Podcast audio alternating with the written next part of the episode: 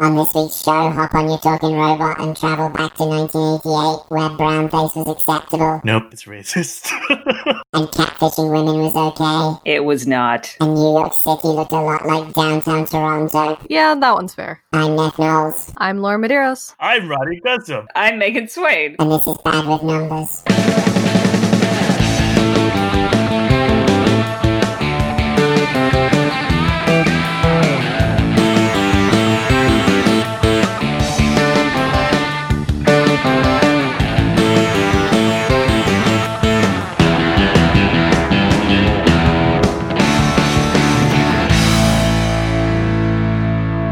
So, what's your favorite movie robot? Are we going now? Oh, shit. Wow. Literally just cut out the, the whole part we're supposed to. so glad I know how to edit. Well, it's a future blooper for your Patreon. There you go. I don't know. Um, movie robots, I personally don't find them memorable. Um, I hated Chappie. So I, honest to God, think that this might be my favorite. Wow. I know, because he's so charming. Like none of the Star Wars? Uh, yeah, R2D2 is kind of all right. He's at least like sufferable, but uh, C3PO is garbage. Um, BB8 is just Ooh. R2D2 but round. I haven't watched it, but Alita Battle. Battle Angel Alita? Oh, yeah. Is she a robot? Is she a robot? No. Yeah, she's a robot. Oh, She's a robot. She has them big robot eyes. I don't know. I thought it was. I don't know. is she your favorite even though you haven't seen the movie? I mean, it got good reviews, so maybe that could be my future.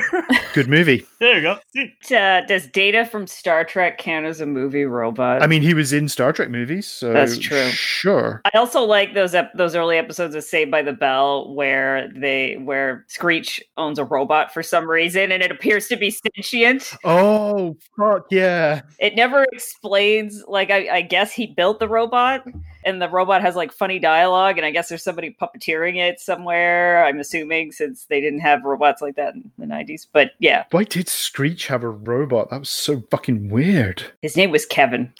I love that. I don't know why I don't know why I remember that. Jesus. Yeah, out of all the names, I feel like Kevin's the one that people go like, "Oh." Hence Laura's reaction. Well, okay. So since I was a kid, I've always called groundhogs Kevins, um, and they're all named after each other, so then I don't lose track. So groundhogs are Kevins, and therefore are cute. okay. So they're all Kevin. So if you run into a groundhog in real life, you'll just be like, "Hey, Kevin." It's it's a Kevin, and it's very exciting. What happens if there's two? They're Kevins, Ah, okay. A collection of groundhogs is known as uh, the Kevins. the Kevins, and my mom has uh, actually adopted that too. So she'll just generally text me like, "Oh, there are some Kevins near the Walmart." I'm like, "Oh, good. I was worried about those guys." so I don't know. I think my favorite movie robot is from a movie that came out this year. And that's maybe like when you're a kid and you see a film and you're like, oh, that's the best film I ever saw until you like see the next one. So my current favorite movie robot is actually the character that Anthony Carrigan plays in Bill and Ted Face the Music. Mm, And the thing is, is that I can't even say his name because it's probably a spoiler for that movie. I don't know. Some of you guys haven't seen that movie yet, but he is far and away my favorite. that's fair. He steals that movie blind from underneath everybody else. That's great. I actually uh, just saw they did the prosthetics of of the different body types on Mm. Bill and Ted. And it was actually really cool to watch. It was very informative. It was on Snapchat of all places. I, I dug that movie, but then you know I'm I'm a somewhat of a Keanu head. Yeah. This is Bad with Numbers, a podcast where we talk about terrible sequels. On this week's show, wow, we're talking Short Circuit 2 from 1988, directed by Kenneth Johnson, who was a big TV guy. He made a lot of TV in the 70s and 80s, stuff like The Incredible Hulk, The Bionic Woman. Uh, he did the TV series V. Which I was a big fan of growing up. This is probably his most notable film, and I can't imagine that there would be any reason why they wouldn't let him direct another one after this, because this movie is in no way problematic. Disagree, but go on. That's an understatement. I, is that kind of the reason why you chose this film to do? Like, part of me was like, maybe it's because there's a lot of Toronto, and we're all from Toronto, so it's a bit of like, hey, look, we get to see Toronto in place of another city. I mean, that was primarily my reason for choosing this movie, but then other issues with said movie came to light, and I think they've kind of uh, taken precedent over the fact that this movie tries to pass off Toronto as New York. Yeah. Looking at the background of the scenes was the only thing that got me through this movie. Actually, yeah. Where I was constantly like, "That's King Street." I know, exact same. I was like, hey, wow, that's Eaton Center. It really hasn't changed that much. yeah, it looks basically the same. Yeah. Uh, were you guys familiar with this franchise before I bestowed this upon you? I have a vague recollection of watching it a lot as a child, but I don't actually remember that much about the movies, especially the first one. I knew that it had brown face in it, so I kind of actively avoided it. then I had to watch it for just, I guess, research purposes or just trying to understand the history and the problems of Hollywood. Yeah, we're going to get into that. Uh, Laura, did you know this franchise? No, th- I was about uh, negative seven when this franchise first came out.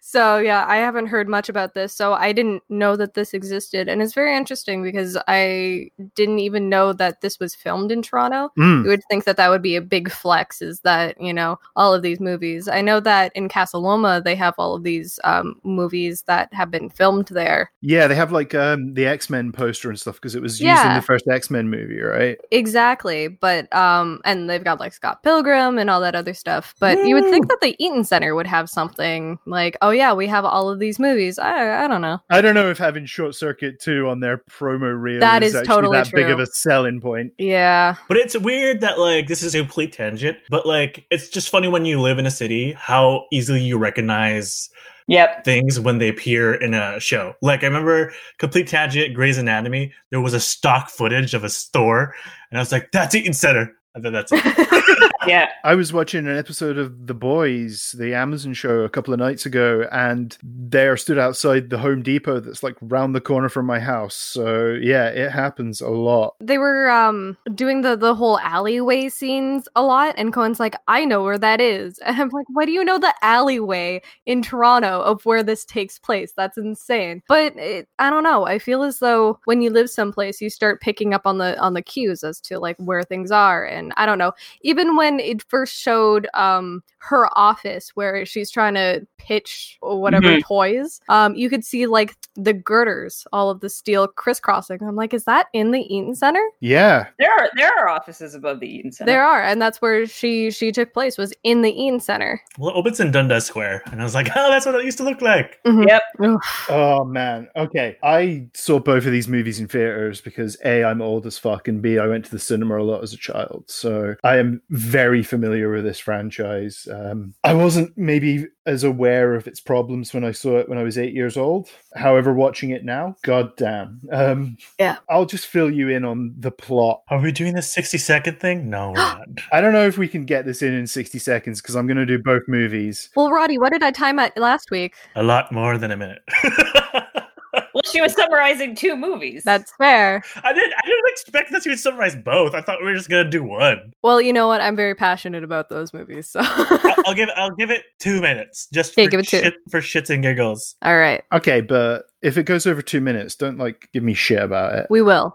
Oh, pressure, pressure, go. Are you starting timing it? Yeah. Oh, fuck's sake. You should have said. Um, he said go. okay, so the first movie is about number five, an $11 million military robot that gains sentience after it's struck by lightning. It goes rogue, rogue and ends up hiding out in Astoria, Oregon with Ali Sheedy, who runs a food truck and is also an animal hoarder, question mark, because she has like a bunch of skunks and raccoons and cats and dogs living all over her house. And I just thought, Laura, this is future you. Absolutely. Uh, anyway, the robot learns a bunch of stuff by reading some encyclopedias and watching TV, and then it becomes achingly aware of its own mortality. So he and Sheedy go on the lam. Uh, meanwhile, Steve Gutenberg and Fisher Stevens are the two nerds that created the robot. So they're also pursuing it while the military are trying to blow it up. Gutenberg and Sheedy fall in love. The robot tricks the military into blowing up an identical model of himself. And then they all fuck off to Montana to hide out at Gutenberg's father's farm for the rest of their days. The end of Short Circuit 1. Oh, easy. So the second movie begins with Fisher Stevens' character. He's been fired by the robotics company, uh, and he's hawking toys of Johnny Five on the street. Uh, Michael McKean is flogging fake Rolexes next to him because he's the perfect scumbum. Toy company executive, played by Cynthia Gibb, comes across one of the toys, and Stevens immediately falls in love with her, as you do. And he and McKean agree to mass produce a thousand units for her, even though Stevens is making these things by hand from the back of his van. The real number five rocks up by mail order at their skeezy warehouse to help out with the manufacturing, and he finds out that he's in a major metropolitan city, so he goes off on a sightseeing adventure to find input.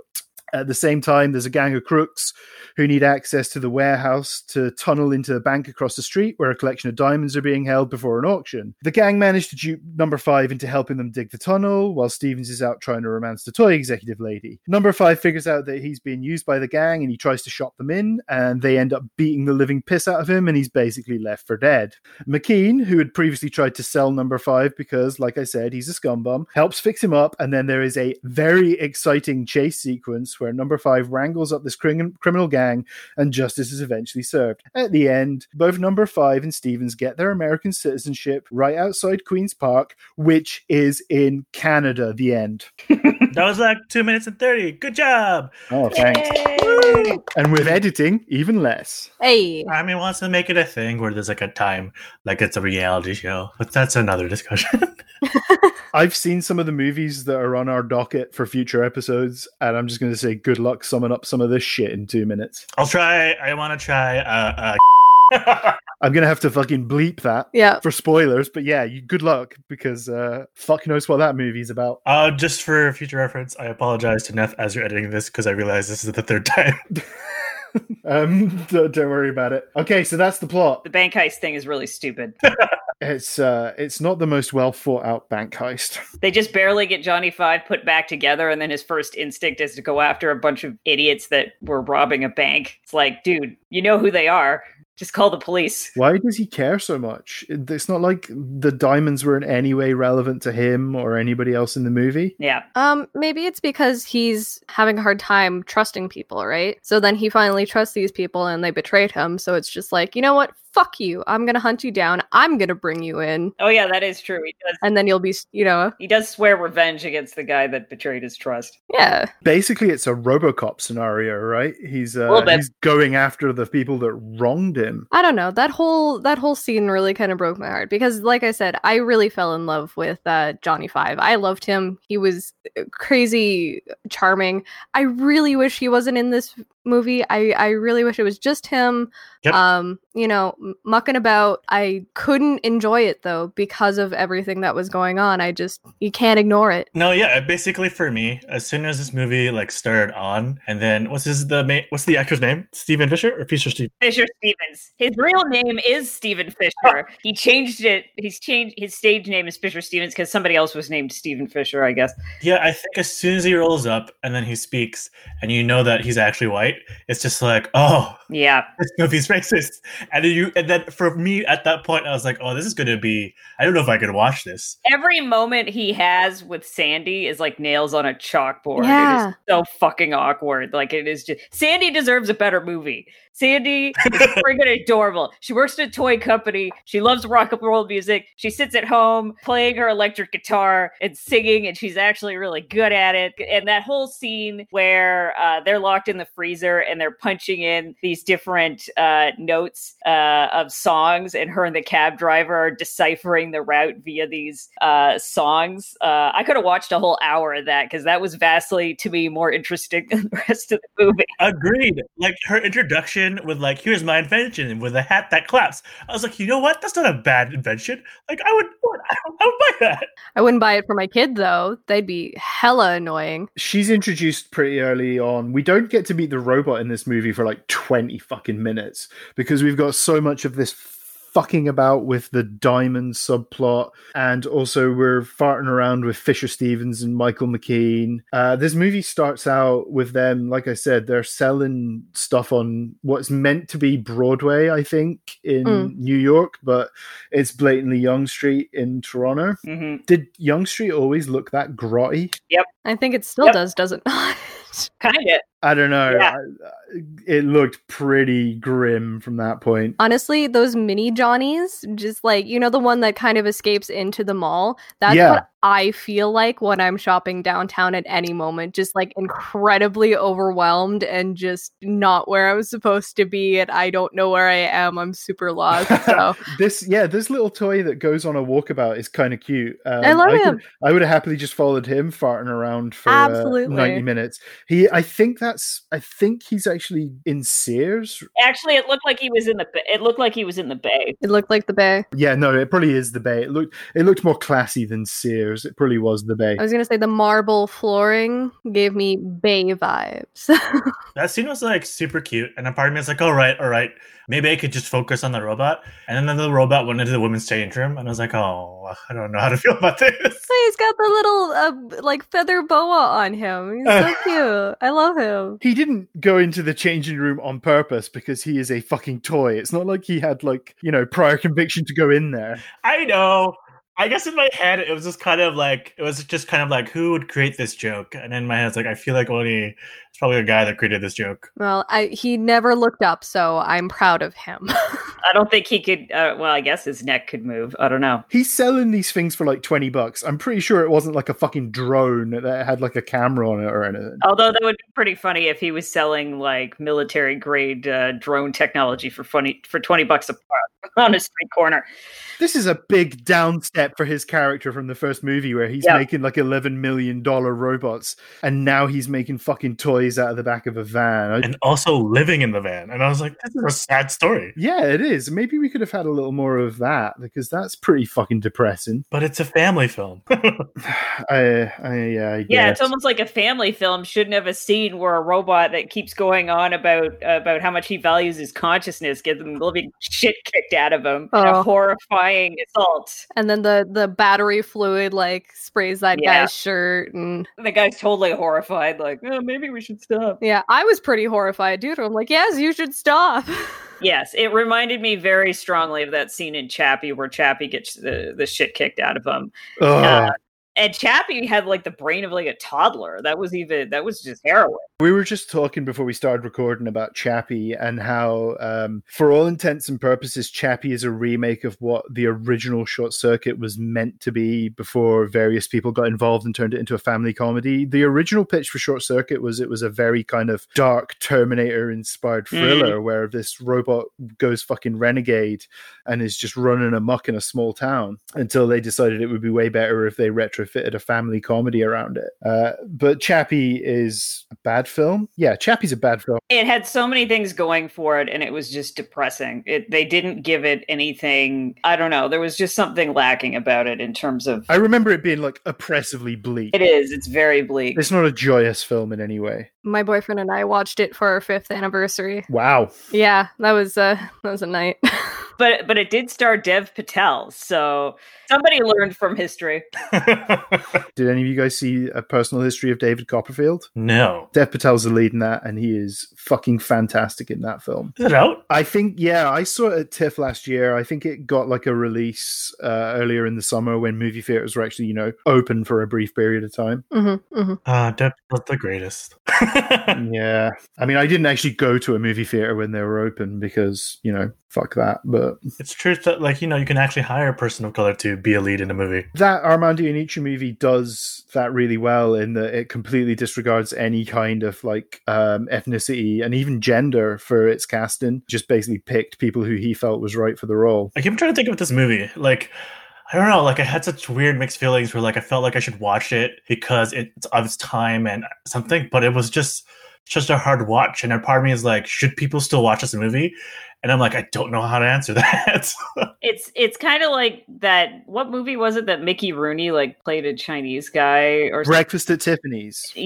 Yeah, and it that it's I mean, look, we've got a long and awful history of this kind of thing Yeah. happening. And, you know, yeah, obviously Mickey Rooney's a famous one. Peter Sellers in The Party playing an Indian is also another fucking pretty horrific one. But this stuff's still been going on even recently, like Mhm. Max Minghella, Mm.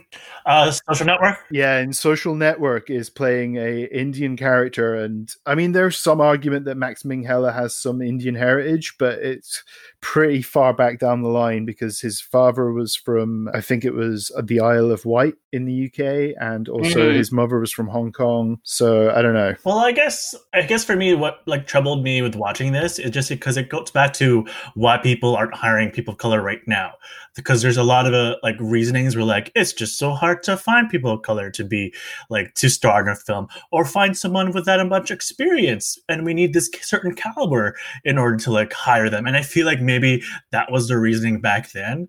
But then in part of me is like it makes no sense. How are you? It's like the whole thing with everyone trying to get a job right now or just in Hmm. general getting a job? Like, how is a person supposed to get this job if you're not giving them the experience to get the job? people who want this are are so much Mhm. better than people who already have it and they they Yeah. you know it's it's given to them so you can absolutely form people around you know what it is right so you have someone who's fresh faced they're they're not in any kind of you know hit anywhere they are just straight you know from a small town somewhere but they want to be there they will make the performance like the, you can't tell me that there isn't someone out there that can do it because they absolutely can That actually ties in very nicely to talking about Fisher Stevens in this role. Yeah. Because I I don't think he's entirely at fault here. I mean, this is this this performance comes from higher up the food chain than Fisher Stevens.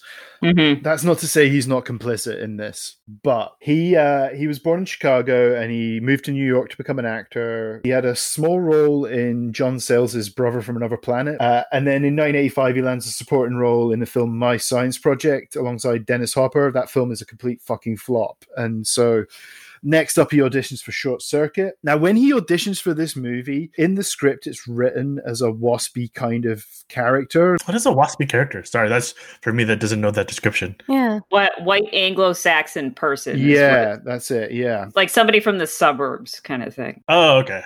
Upper middle class. And that's that's what the character was written as originally. Um, and then at some point in between when he first auditions for it and when they're actually getting round to casting, they rewrite the character as an Indian character. And I can only assume that the logic for doing that was because somebody somewhere found that funny. Yeah, that's like basically if you look at the movie, there's so many things where like like with that character, it's just you're supposed to like laugh at his accent or what he say. Like there's I think there's a line where he's like there the radio is on and then he was like, That's not English and a part of me is like, mm, I feel like there's a lot of A lot of the humor in this is just kind of derived from his spoonerisms and him just like not, you know, saying sentences in the correct order. And that is a very tired fucking joke, even by 1988 standards. I mean, they might be going for kind of a parallel stranger in a strange land thing, though in a really stupid way, the way they executed it. How he's not like, he's apparently not a citizen yet or whatever, even though he worked for the military. This was a question that Brian brought up when we were watching it. Why isn't he a citizen? In the first one, he he's very much just like a peripheral character, and he kind of spits out some pretty misogynistic shit in that first movie as well. The way that he refers to Ali Sheedy's character is kind of crass and and not very um, appealing for him as a person. So anyway, they actually don't offer Fisher Stevens the role; they offer it to Bronson Pinchot, who is also a white guy and then he turned it down to play a Mediterranean character of unspecified origin on the 80s sitcom Perfect Strangers. oh, no. I'm not overly familiar with Perfect Strangers. I think I've seen clips of his character, and Yeah, again, it's- it's yeah. it's very like you should not be playing this role. Why the fuck are you doing Yep. this? Uh, so then they offer it back to Stevens, but for some reason they've decided to keep the role as that of an Indian gentleman. So Stevens ends up dyeing his hair. He darkens his skin with makeup. He goes off to India to like perfect the voice and the affectations. And then the first movie comes out, and nobody really bats an eyelid about this because Stevens is just like such an unknown quantity at that point Mm. that people genuinely believe he's Indian. And I'm not going to lie, as a kid, I genuinely believed he was Indian. And it was only when he rocked up in Hackers, like maybe Yeah. eight or nine years later, that I was like, oh shit, Fisher Stevens is actually a fucking white guy. Yeah, And I think that's what makes it hurt so much. Sure. it's just like it's just like imagine like like you see this movie and then you're a kid and you think, oh cool, there's like myself represented on screen. And then later in life, you're like, oh, it was a white guy.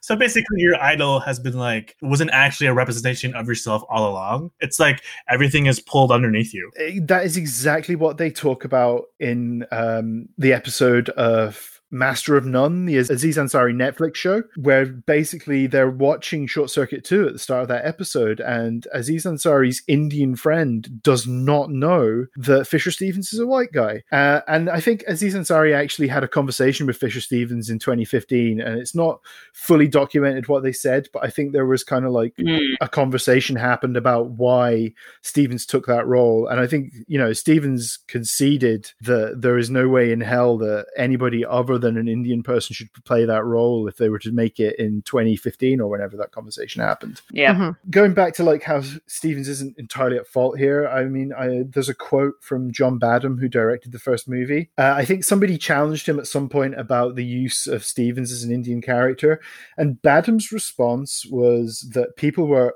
overly sensitive, Oh fuck. and it has gotten to the point where you can't make fun of anyone. Ugh. I mean, that's a pretty reprehensible take on this, right? Like he's admitting, he's admitting there that that the intention was a broad racial humor. I think for me, when I hear that, it's always some sort of person that is clearly being racist, but will vehemently deny that they're being racist. It's just like it's like he's trying to get away with saying not saying like Mm-hmm. he's just trying to get away. He's trying to like ex- like find a, an excuse to say that no, no, I'm not at fault. It's other people's perceptions, other people's feelings that are at fault. I am not in the wrong, and so like and that's still happening today. it's very much a "I'm sorry, you're offended" kind of fucking Oh. response. Oh. Yeah, it's uh, it's not good enough. Fucking slimy. It is.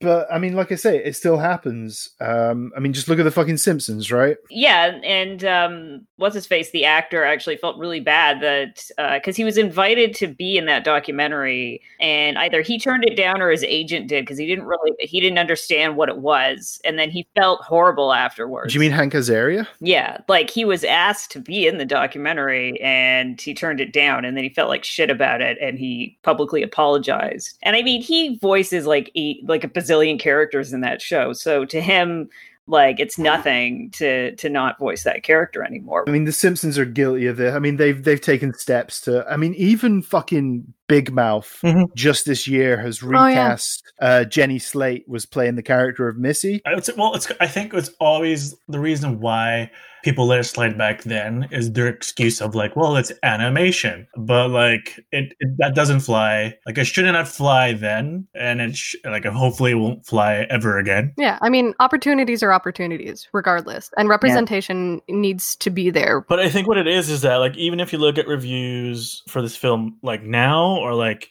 even say for example with the recent decision from the Oscars to have a certain criteria in order to apply for best film, you Mhm. can see people are still adamantly against anything that pushes or tries to fight for diversity and inclusion. This is why like even people like what's her face? Oh god, she's in uh Drop Dead Gorgeous and Look Who's Talking To. Kirstie Alley. Yeah, she was actively against like the not actively against, but she did not appreciate the diversity inclusion and saying how it's like What? yeah. So like even today, something like and then uh, even the response when Spike Lee was like it's it's he's at least accepting like at least it's something in the right direction. Everyone's just started trashing S- Spike Lee and all about like how like his movies are trash now and he's only angry because and that's why he's angry at this. Okay, right. So a couple of things to distill from this. One, who in the Academy of Motion Picture Arts and Sciences is giving the remotest of fucks about what Kirstie Alley has to say about this? Yeah. because I mean, no offense to, and I loved Kirstie Alley as a kid. I was, you know, infatuated with her, but she's not exactly what we would call a heavy fucking hitter these days. And two, who the fuck is saying that Spike Lee is only making trash? I know, but that's I think what it is when you look at these movies like Short Circuit Two, and even I think it just shows, and that's why I guess it was such a hard watch is that it's still an ongoing battle and something that like it needs to be fought every single day because there's people that are always going to be on the side of you're g- oversensitive or like this is unfair. The Lone Ranger came out in 2013. Oh my god. Figure that out, right? I forgot that even existed. What a And Johnny Depp tried to cover that up by being like, "Oh well, I have some Cherokee Oh, ancestry." no, he never no, no, no. specified what, co- uh, like he he never he didn't seem to know what tribe he was related to, Oh if he was related God. to any. Like it was just fucking tacky. Yeah, I mean, you had fucking Fred Armisen playing Obama on SNL for fuck's sake. It's just, Oh God, what? I mean, talking of SNL, one of the prime offenders in this whole fucking thing is uh, Rob Schneider. Mm. Uh, when you think about all the roles that he has played in those Adam Sandler movies, where he's uh, Oh, he's yeah. playing he's playing like a Hawaiian guy in Fifty First Dates, and he's playing like a, a Middle Eastern guy in Big Daddy. Yeah, that shit is just not cool. But also, he's an anti-vaxxer, so fuck that guy. Oh my god. Yeah, he's weird. He's weird. Will Ferrell played an Arab guy in Austin Powers. I forgot about that. Did He did. I don't think he did a very good job. He just looked like Will Ferrell. With I, I mean, he kind of put on a voice and he wore a fez, but that was about as much. Oh yeah. Because when I watched it, I don't think I actually thought of the character as actually being Arab. I think I just thought of him as a as a stupid villain that whose shtick was wearing a fez. That's how it came across to me in the nineties. I think it's it's more insidious than that. I think. Oh yeah, yeah. Because I was well. I mean, I was a dumb teenager. I didn't get. I didn't get. I didn't get that. That's the joke they were going for because they were probably trying to make fun of James Bond. But yeah, I've been watching a lot of old SNL, and just some of this representation in that show is fucking shocking. There you go. Thanks the Peacock for putting all those episodes up for free, so that I can pick them apart like that. I mean I guess it's important to watch. Like you don't have to watch it. Like I wouldn't. I feel like you could read an article about it.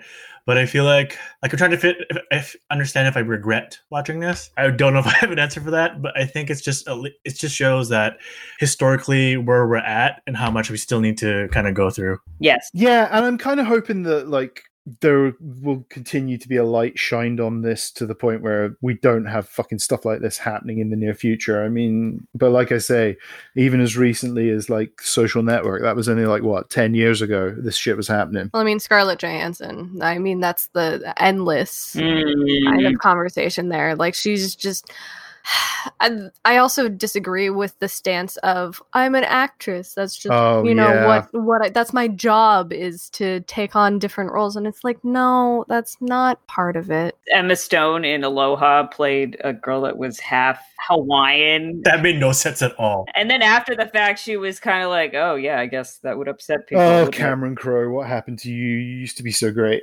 until you know people get it through their heads that excuses don't work like that's exactly what it is is that you're trying to convince yourself that what you did was not a horrible horrible thing to do and you didn't just take an opportunity away from somebody who needed it I think that was part of the conversation that Ansari and Stevens had was that Stevens at least copped to it and didn't try and like justify it in any other way than he saw an opportunity to be a lead in a big budget movie Mhm. uh, and he, he was willing to just kind of like roll with it. yeah I think with movies like this, it just goes to show like how important it is to have diversity behind the screen. Because I feel like there were parts of the story, like again with like identity and individuality, and like particularly with the robot, like that was like, oh, this seems like it's going somewhere.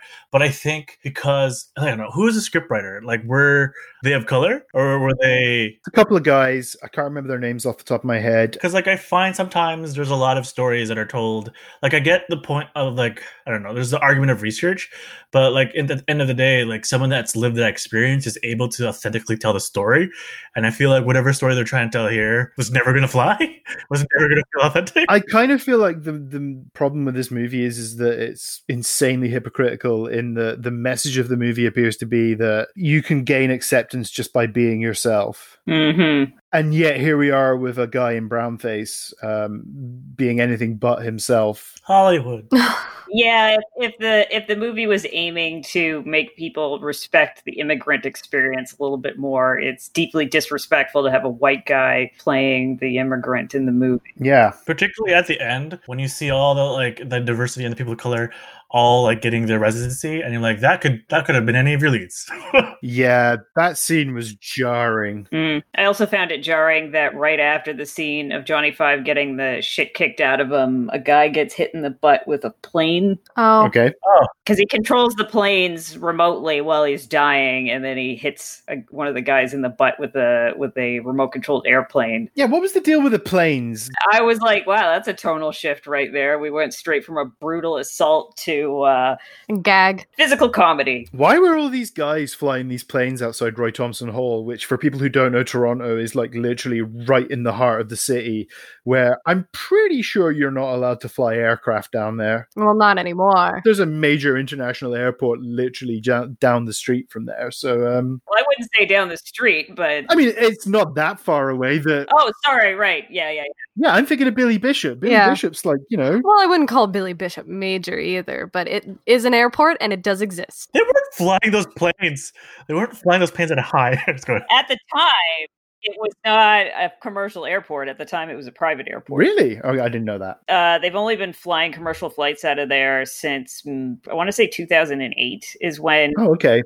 Porter opened in 2008, and then somewhere somewhere in between halfway in between then and now they they started flying uh, short Air Canada flights out of there. So Porter Airlines, I miss them because they give you free booze and free snacks when you fly them.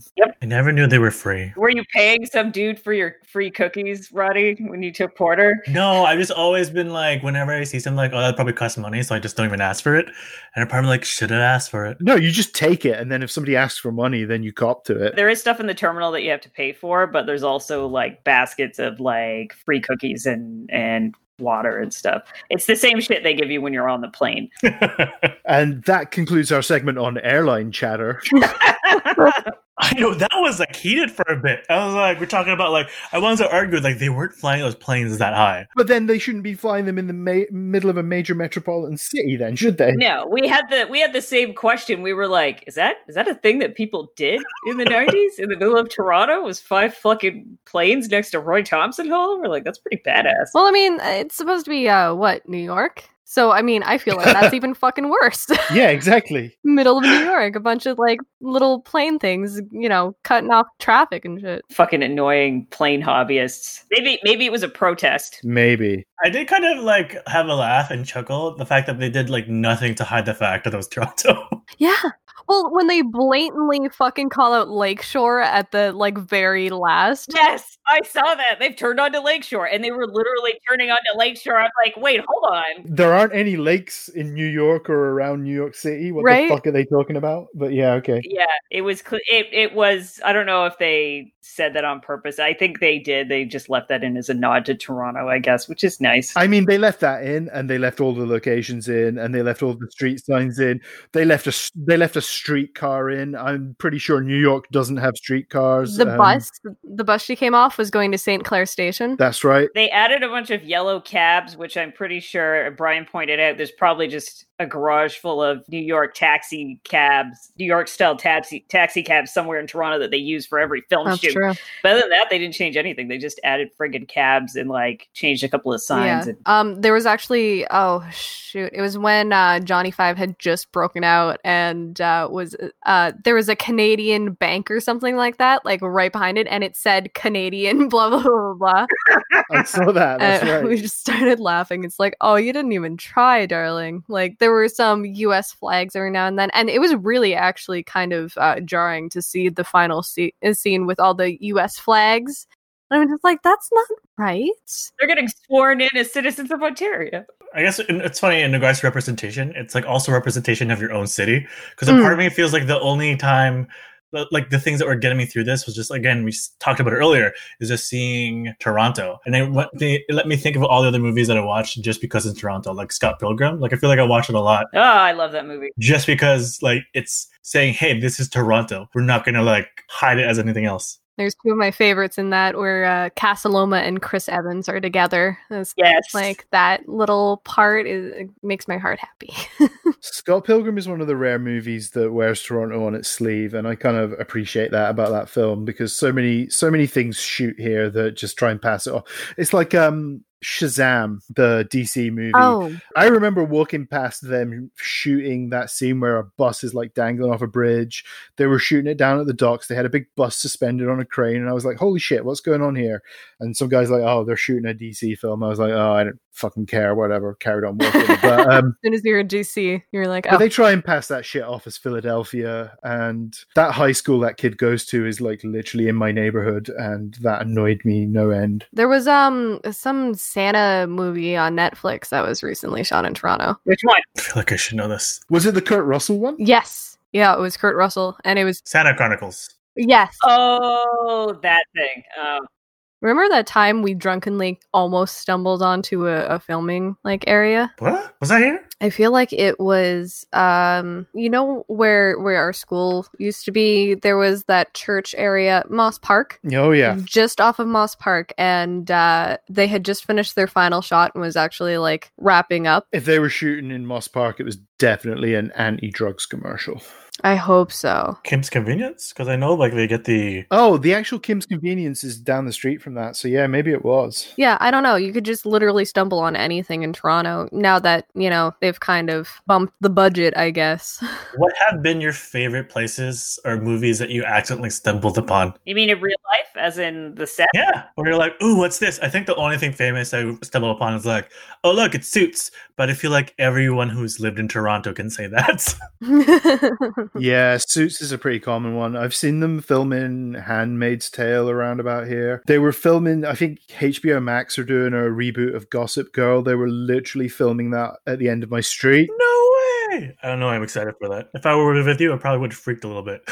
I don't know the show, so I, I couldn't have cared less. All I knew was that it was making turning into my street a nightmare because there was fucking utility trucks parked everywhere. Was it all um, people in their mid twenties playing teens? I don't think I saw a single member of the cast. I just saw a lot of union guys all standing around telling people not to fucking linger. So I don't know. That's a very hard job. it is. I imagine it is, yeah. Yeah, management. people get angry if you don't let them cross the streets. Yeah. I mean, I've stumbled on, like I said, I stumbled onto like when they were shooting Shazam, but I kind of, it's more I kind of notice things in movies. Like I was watching the fucking remake of Flatliners, uh, which came out in like 2017. It had Ellen Page in it. Fucking terrible remake of a fairly mediocre original movie. But again, it was filmed just round the corner from my house, like a couple of scenes. And that was the only reason I sort of sat through that film was to point out locations that I knew. Ooh, another note. Are any of you guys in movies? like accidentally as an extra? I was on an episode of Day's Journal for uh, Discovery Channel one time, but that was on purpose because that one one of our teachers also worked at Discovery Interactive, and so he worked on Jay's Journal as like a photographer and a web editor. So we got to play extras on this segment where Jay was explaining a concept. Do you have a video? Because I would love to see that. I don't think I have it anymore. This was No. my this was my first post grad diploma at Centennial. It was filmed at Centennial. My class was was the extras for this for this segment. This was way the hell back in 2005, I think. I still think it's fun. I feel like we've all been in some sort of maybe not like a TV show, but we've all been in some sort of version of a Toronto talk show. Oh yeah. Shit. You were in the crowd, Neth, right? You were Yeah, I've I've I've had I've had some cameo appearances on uh on daytime TV shows. Mhm. yeah, uh, don't look that up. Um, love those. we have gifts that we si- specifically use. I know. oh yeah. You you would like very specifically watch through them so then you could give us right. I I work hard to embarrass my friends. That's wonderful. Really appreciate that.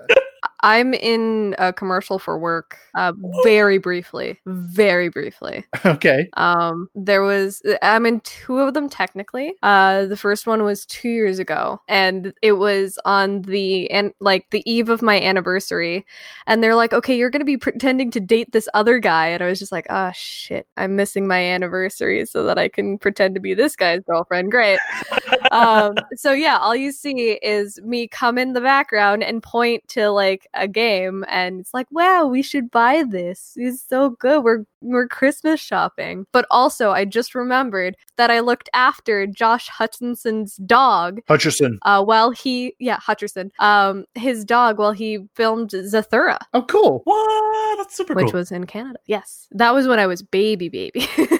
it was like my first volunteer job at like some dog daycare. Aw. And they're like, this is Josh, you know, he's gonna be a big movie star. And we're like, yeah, whatever. Rude. When I was younger, I was just like, ooh, he handsome. I hope so. And it look, it look there he is. Hey, Josh Hutcherson in the movie Detention, which is a fucking awesome film. Um, did you guys see that? I can't remember if we watched Detention. We did. I think we you made us watch it. I didn't make you watch it. I was, it wasn't like I fucking held you at gunpoint. I always find those really awkward when someone recommends you a movie and there's a bit of pressure. or, well, and they're watching you watch it, Neth. That's why I don't demand anybody watches anything anymore. I just throw, toss out recommendations, but if you don't watch it, that's that's on you, man. I uh, it is of no consequence to me if people don't watch stuff that I I got recommend. two movies lined up, but neither of them in Toronto, so I don't know. I I was convinced for a very long period as a child that I was an extra in the movie Free Jack, which, if you don't know, is a fucking terrible early '90s sci-fi movie starring Emilio Estevez, uh, Anthony Hopkins, and fucking Mick Jagger. Really? Wow. Uh, because I was in New York in 91 and we saw a car chase being filmed. And the only thing in my mind that lined up that came out not long after it was the movie Free Jack, which is set in New York and features several car chases. And I was kind of convinced that I'd witnessed the shooting of this movie for a long part of my childhood, only to find out that that entire movie was shot in Atlanta. Oh, Mm. And I don't know what the fuck they were filming in New York, so I'll never know what it was. But it may have just been a real car chase. I don't know. It might have been an episode of a cop show or something. Maybe I think this is predates NYPD Blue, but it was uh, Yeah. it was around that time. Uh, recently, I think I mentioned this. I was watching an episode of MST3K, and I noticed that the movie they were featuring, which is called Overdrawn at the Memory Bank, Darren Raul Julia, yeah, that was shot in Toronto, and I noticed because there's this one brief shot of a um, of a subway platform, and I thought that looks like Yorkdale. Like, no, that can't be Yorkdale, can it? And I looked it up, and I'm like, oh shit, it was shot in Toronto. I mean, most of the movie takes place in like an office building. Cohen and I were gonna try and go to uh, Schitt's Creek. the actual town. Yeah, because it's uh, Uxbridge. do it. Yeah, it's only about a half an hour away from us. We were gonna go, and then we found out that the Rosebud Motel is actually up for sale. So, Dang, We could all chip in and buy it. well, that's you know, it's a great franchising opportunity. I feel like with this movie now, we should try to make a bucket list to at least be an extra.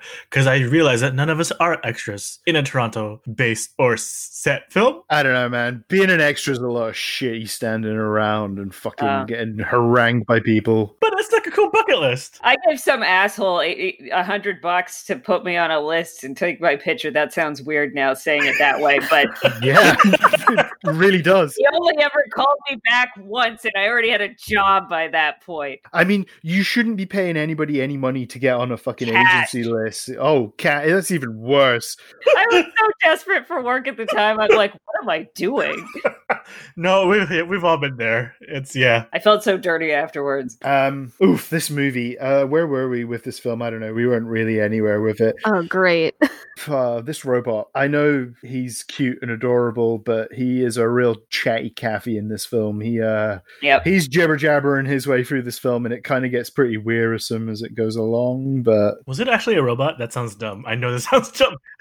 so I was watching the gag reel from this movie, and it was very much a full functioning puppet. Like he was very autonomous on set, which I think was kind of impressive for 1988. Because obviously, like like I say with Chappie, it was all just fucking mostly CGI and whatnot. So, um, but he s- when he rocks up at the warehouse when he, they get him like delivered by FedEx or whatever, he's talking about all his upgrades and he says that and i know that this is old tech but he says that he has a 500 megabyte memory upgrade and i'm thinking wow he now has the same amount of memory as an iphone 4 I Yeah. loved that so much. I'm like, oh yeah, megabytes. That was a that was a thing, and that was huge, and Yeah. that's fantastic for him. That was a lot back then. 500 megabytes, that was a lot.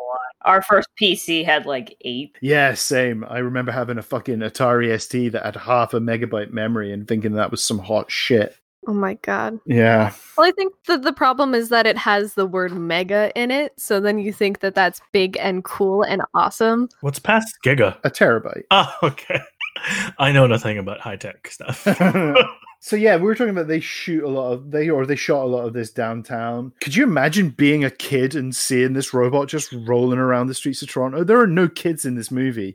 They obviously had to like shoo them all away from filming location. Yeah. I would have fucking lost my mind if I saw Johnny Five just rolling down the street. Yeah. Uh, honestly, I lost my mind just seeing it in a movie. So you were really taken with this robot, right? I love him so much. I don't know what it is, but I just I care for him I deeply. mean, he's cute, right? He's cute. it's very and- cute. He's the main character of the story, isn't he? Like, I feel like Absolutely. no one else has like a good storyline that you'd want to follow. Maybe Sandy?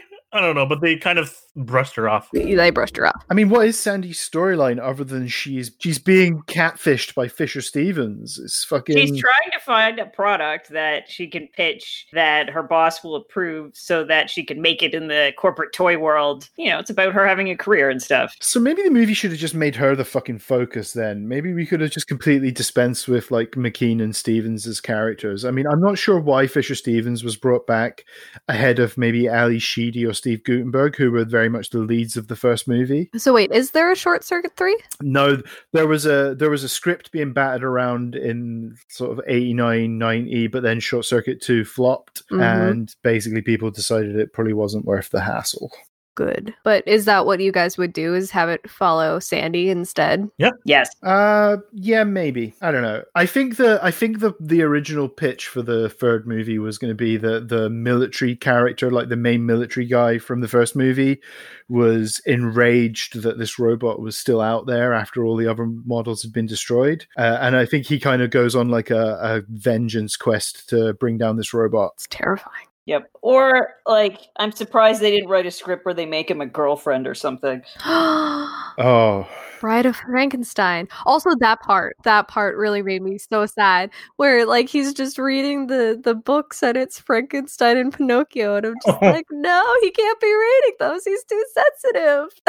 He goes to the world's biggest bookstore, which used to be on Edward Street in Toronto. Um, that place smelled funny. A lot of old books. That's my only memory of that place is that it smelled kind of weird. But I was very excited to go in there the first time I ever came to Toronto because of this movie. So yeah. But yeah, there are a lot of moments where you actually feel for the robot. Like there's that moment in the bookstore, and there's one at the park. I want to say it's Birdsea Park, whatever. The one that's on King uh, Front Street. Yeah, where he some woman comes up and just calls him, just basically just makes fun of him, says he's like ugly and whatnot. To his, oh yeah. and he looks at the mirror and be, like essentially internalizes all of that. Yeah. Oh, yeah. And I'm like, oh, this is kind of heartbreaking. Yeah, do you know what was more heartbreaking for me was seeing Berksey Park without all of the dog statues that are now in that park. True. Yeah. True. true. Where we once witnessed Laura have a full blown meltdown, slightly drunk, uh, hugging a lot of statues of dogs. For those that don't know, there's a fountain in that park that's essentially a whole bunch of dogs gathering a large around a large water fountain. it's adorable. It's amazing. It's the best thing I've ever seen, and I didn't know that it existed until you guys showed me, which is why it was just such a moment for me. So McKean tries to sell him for like because he finds out he's worth eleven million dollars, uh, and Johnny Five flips out and he jumps out of a window and oh what a surprise he's got like a hang glider in his utility pack so. He's like soaring around the Toronto skyline.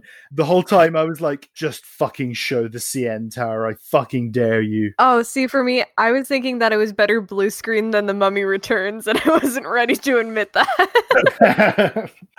yes. We were perplexed that people on the ground were like, what the hell is that? And we're like, it's a fucking hang glider, dude. You guys never seen a hang glider before? But it has a robot on it. That's not a robotic airplane. What is that? That's not allowed in our airspace. Yeah, exactly. I mean, I guess it is a robotic airplane. Shit. Robot powered airplane. Yeah, damn. he's the original fucking drone. Mm. A fucking Dalek on a hang glider. Um, Oh, how sad that he works for Amazon now. Ouch. That's what Johnny Five does in 2020. He's Oh, just no. delivering packages Ooh. for Jeff Bezos. okay, who like who outweighs uh, um, which robot in your eyes is better, Wally or Johnny Five? Oh. Ooh. Wally, hands down. Yeah, I do love Wally. There we go. That's actually tough. I, ca- I don't know if I can call that. Yeah, no words spoken, but Wally, you know, squeaked his way into my heart. Yeah, Wally is kind of adorable. I think we figured out the best robot. No, I'm I'm sticking with the Bill and Ted guy.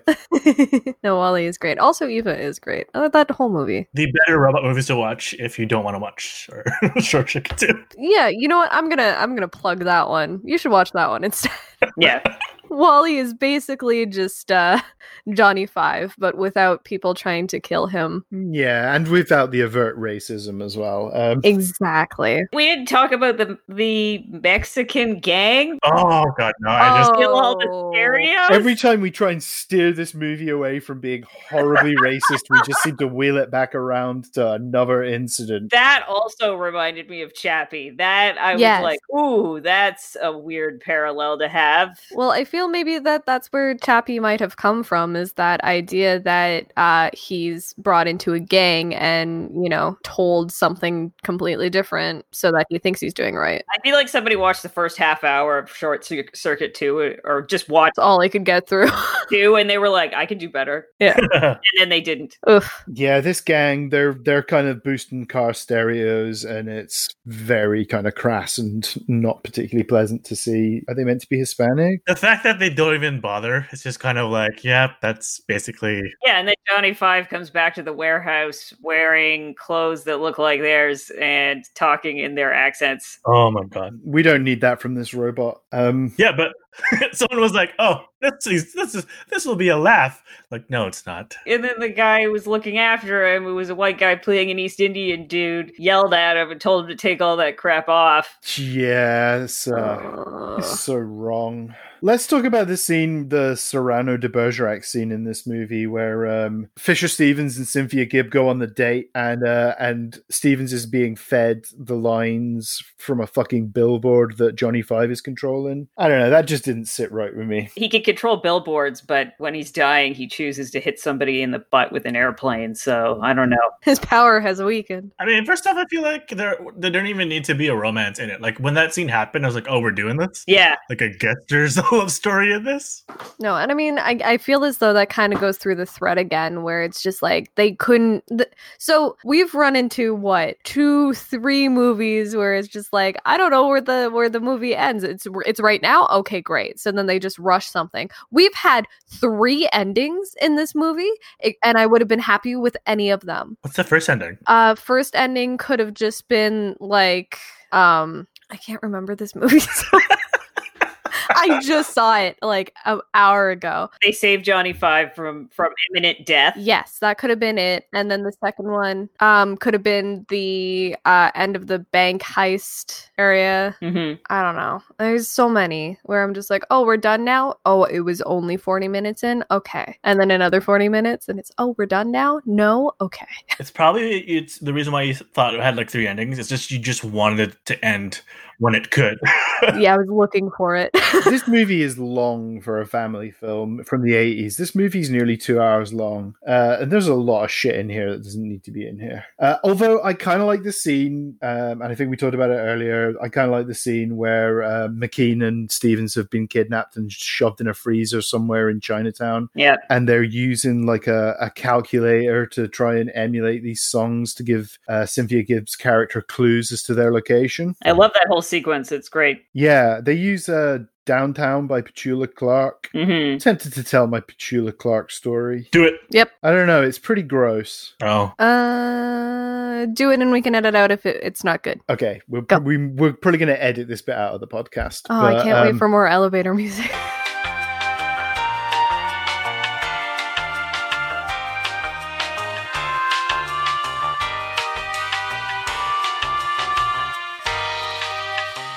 Oh my god. I bet he was waiting all day to say that. That's a mic drop. I just love that story because it's probably absolute fucking bollocks, but I don't know. I The fucking look on Roddy's face says it all. think it's what's rough because there's all these people that are like these movies that are such dear to people's hearts, and then I guess when they're recommended to me, I'm like, oh, it's like I don't know if I can watch that. That's fair. Yeah, like people get a nostalgic attachment to things. Like I've I've had people talk about how much they love uh, Star Trek: The Original Series, and and they have a very different interpretation of some of the things that happen in that series than I do. It's it's very strong in certain parts, in certain aspects of it, but there are also certain aspects of it that are extremely dated. Mhm. I mean, if we if we want to wheel back around to the brownface thing, the character of Khan was originally written to be Indian, and yet, I mean, you kind of got aro- away with it slightly with uh, Ricardo Montalban playing him in the Rafa Khan. What you don't get away with is uh, Benedict Cumberbatch, who is probably the whitest motherfucker that ever lived, playing him in Into Darkness. They could have just changed his name and made it a different clone story. Like, I don't know. I mean, Star Trek has had so many different stories about people being unfrozen from the past that, like, it's not even, yeah, it would, they would have obviously been ripping off Wrath of Khan, but at the same time, it's not like, I mean, it was a different enough story, anyways, how he's introduced that Is that an episode? in this, in the series. Yeah. No, I mean, is that an episode of this podcast, Into Darkness? Oh, oh, uh, I don't want to rewatch that movie, but Sorry. That probably means it's an episode. I was gonna say that's usually the Ah, If you have reservations about watching it, it means we're probably going to have to do it. I think it would come down to Nemesis or Into Darkness. I think Whoa, no, what about Final Frontier? That one's stinky. that one is really fun to make fun of, which is why a lot of people have made fun of it. Is there a Star Trek month? Oh, I don't know if I could do a month. I think a month might be a stretch. Agreed. I haven't watched any of the Star Trek films except for the one with Chris Pines. The first one, 2009. Although part of me segued like Princess Diaries too. No, wait. s- The Chris Pine Star Trek has John Cho, Yep. who uh, may well pop up in an episode that we're going to do in the near future on a certain fucking bawdy teenage sex franchise, Oh, too. Um, I feel like all of this is going to be edited out because it's all spoilers. for a second there, my brain went to Harold and Kumar, and I was like, "Are we doing Harold and Kumar?" And I'm like, "Oh right." oh, we're spoiling so much future content in this episode, just again, just to avoid talking about Shosuke. It's, Eh, I don't know. Now I feel like it's out of my system, and I could never just. I'm happy to never watch it again, but also happy to point it out when someone says like, "It's like we're super diverse now. We don't have to worry about anything." I'm like, and just point out this movie and then the history. Uh, the the thing about Johnny Five reading Pinocchio, I haven't read the entirety of Pinocchio, but what little I know about the book, Pinocchio's a dick in the in the po- book. He's a little brat. He's a little Brahms. the the Disney movie makes him endearing. He's a little problem child. oh my god. So, so if the book was anything like the Disney movie, I, it would make sense that that uh, Johnny Five was reading it. But the book is uh, Frankenstein's monster ain't exactly got his nose clean either. I mean, he drowns a fucking child, right? You know. Oh yeah. Spoilers. I'm sorry for spoiling a book that's 120 years old. I I read it a- quite a while ago. Okay, so maybe maybe that doesn't happen in the book, but it definitely In the movie.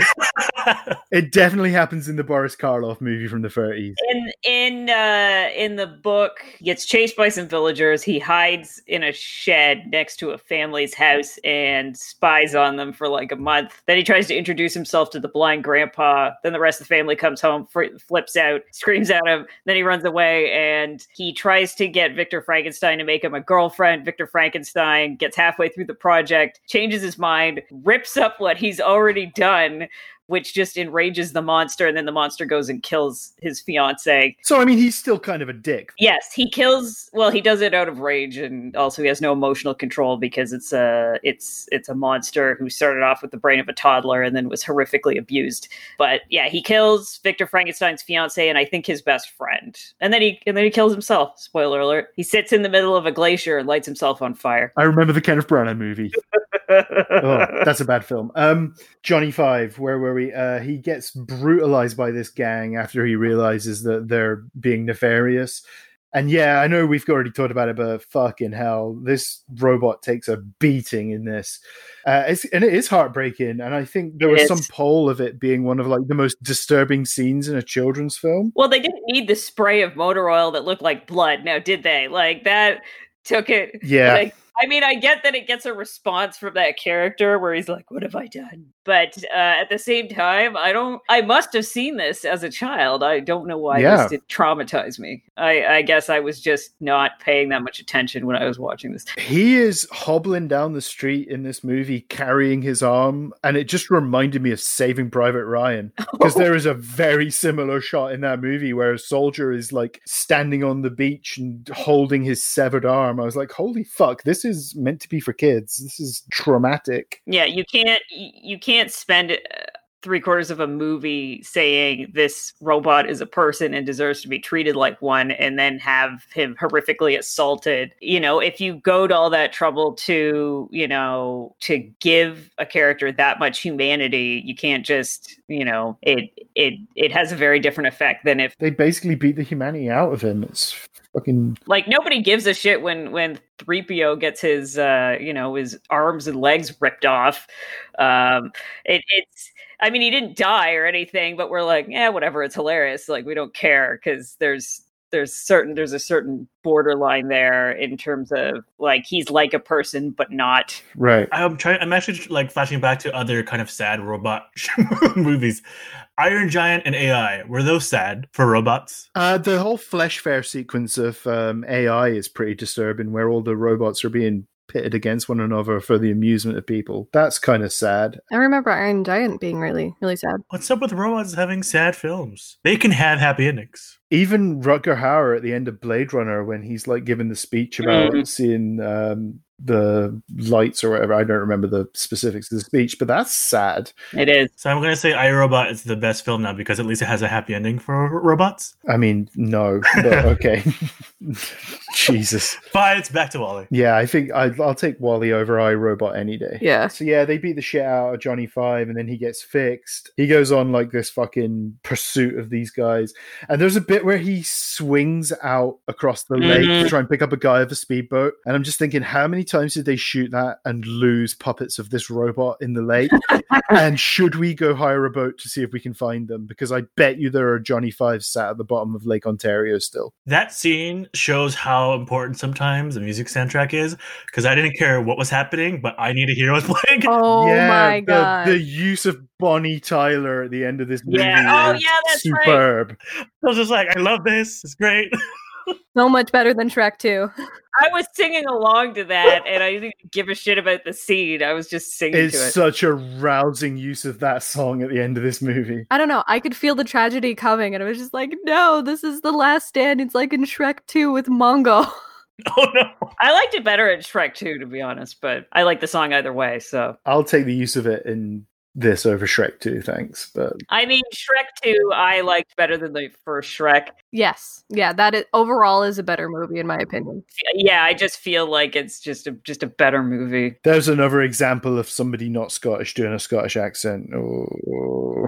Oh yeah, yeah, yeah, yeah, yeah, yeah, yeah, yeah, yeah. Well, he's from Toronto. He's from Scarborough. Yeah, he is. Oh, I, I actually live right beside um the Mike Myers Road. I, it's in my neighborhood. I pass it every now and then. It's great. Yeah, accents are a weird territory too when I think about it. Like even from like British to Scottish to Irish to it's like hmm, How to Train Your Dragon has char- mostly characters that have Scottish accents, even though they're friggin' Vikings. Sure. I mean, and this is like appropriate of nothing, but I guess we were talking about Shrek. But you guys know, like, Chris Farley was originally meant to play Shrek. He recorded like a lot of stuff for it Yep. before he died. And that was like fucking four years before this film came out that Farley died. But um, I want to know if he played it in a Scottish accent. Probably not, because uh, I think it was Mike Myers' Yeah. suggestion, and then they recorded like half his dialogue. And because it's animation, they had already animated around his non-accented dialogue, and it was extremely expensive. And Mike Myers did that whole Scottish accent thing. He did it in sketches on SNL and he did it in Sorry American Axe Murderer. Did it in Austin Powers. Yeah, he did it um, with Fat Bastard. That's right. Um, Mhm. it's not a terrible accent. Mm. I, c- I can let it slide.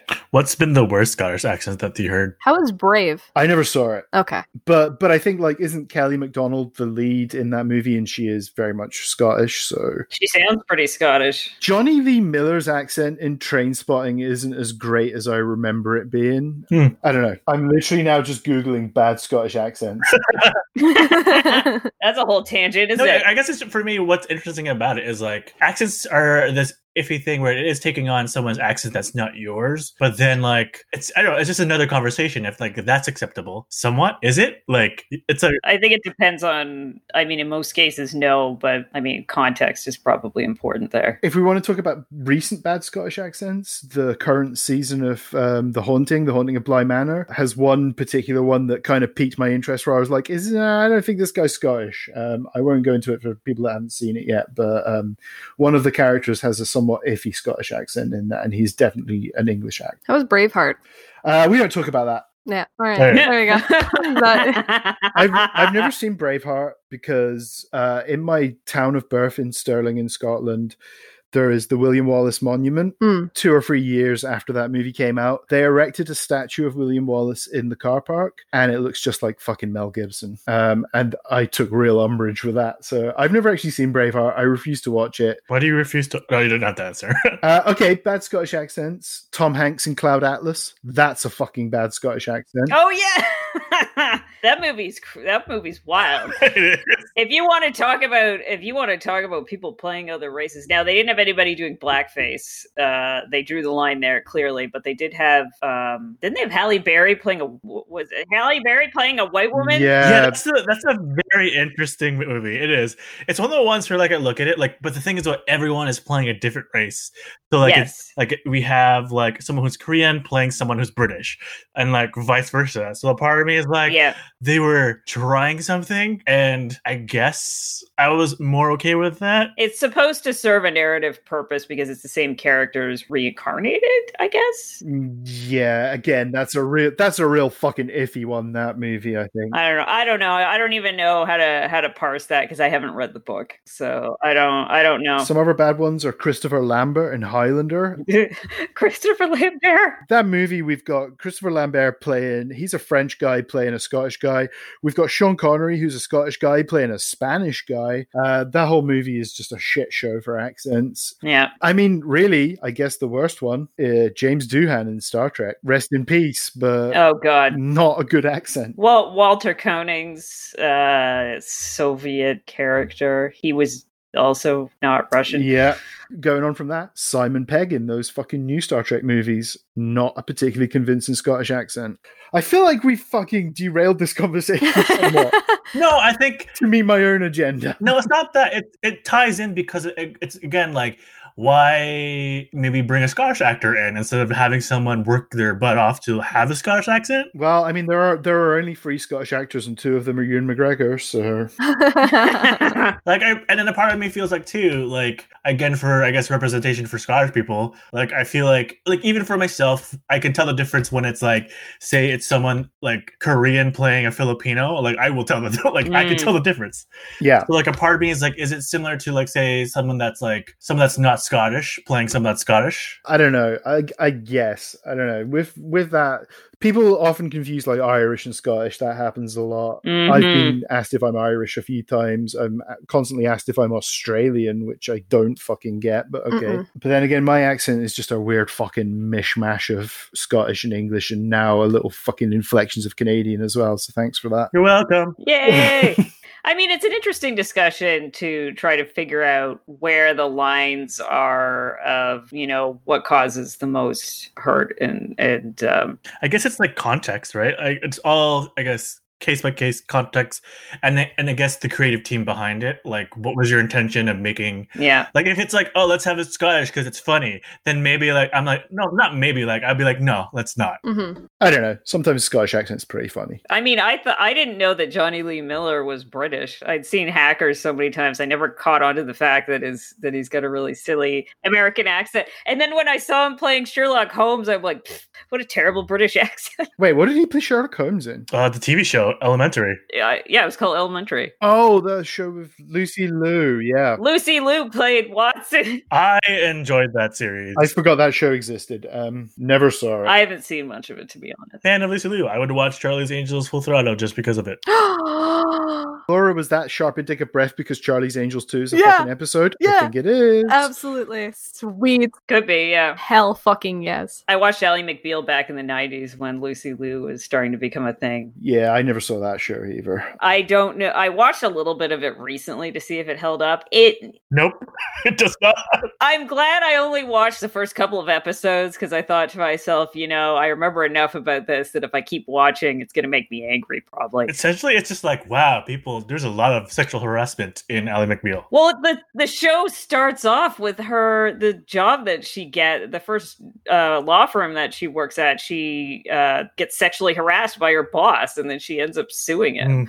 and that's how she ends up working for the other guy who's also kind of a creep. So, but he just doesn't sexually harass her. Ally McBeal's a weird show when you think about it.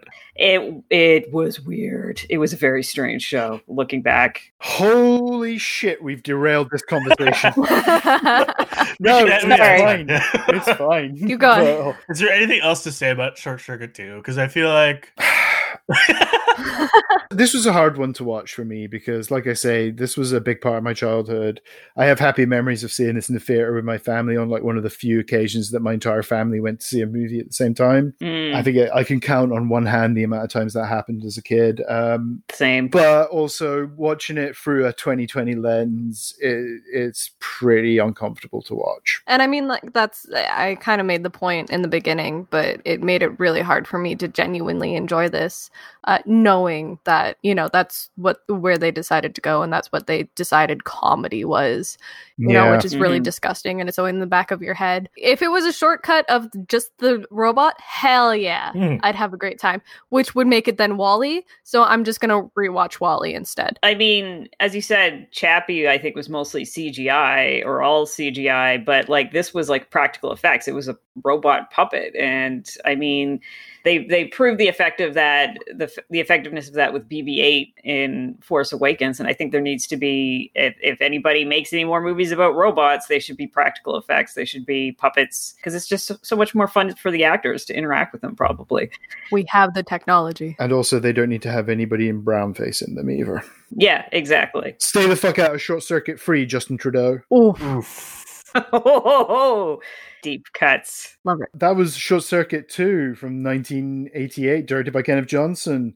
We're going to take a break for a week and we will be back in two weeks where we are going to be talking about Thanksgiving Free. Yeah. Jesus, I I haven't seen this movie yet, but I took a look at some stills from this film, and this film looks batshit insane. It does. Did you say we were thinking of watching it live together? Well, not live, live, but like watching it at the same time. I think this may be a group watch. I think alcohol Yay! alcohol may be involved. Woo! Yeah. This movie is the sequel to Thanksgiving 1, not Thanksgiving 2, because there isn't a Thanksgiving 2. They just decided to jump right ahead and make a third one. Uh, the third one killed the second one, I heard. Yeah, Oh, man. Uh, I'm, I'm very intrigued to see what the fuck this is all about. but Me Uh, okay. too.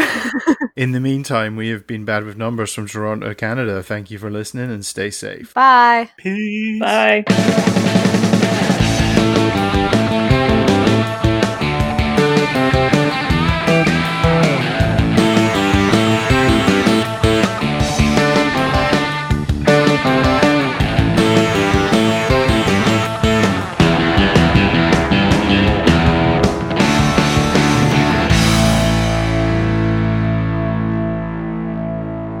You're doing a very good thing here. Yes, I'm like Pinocchio. What? Oh, very similar.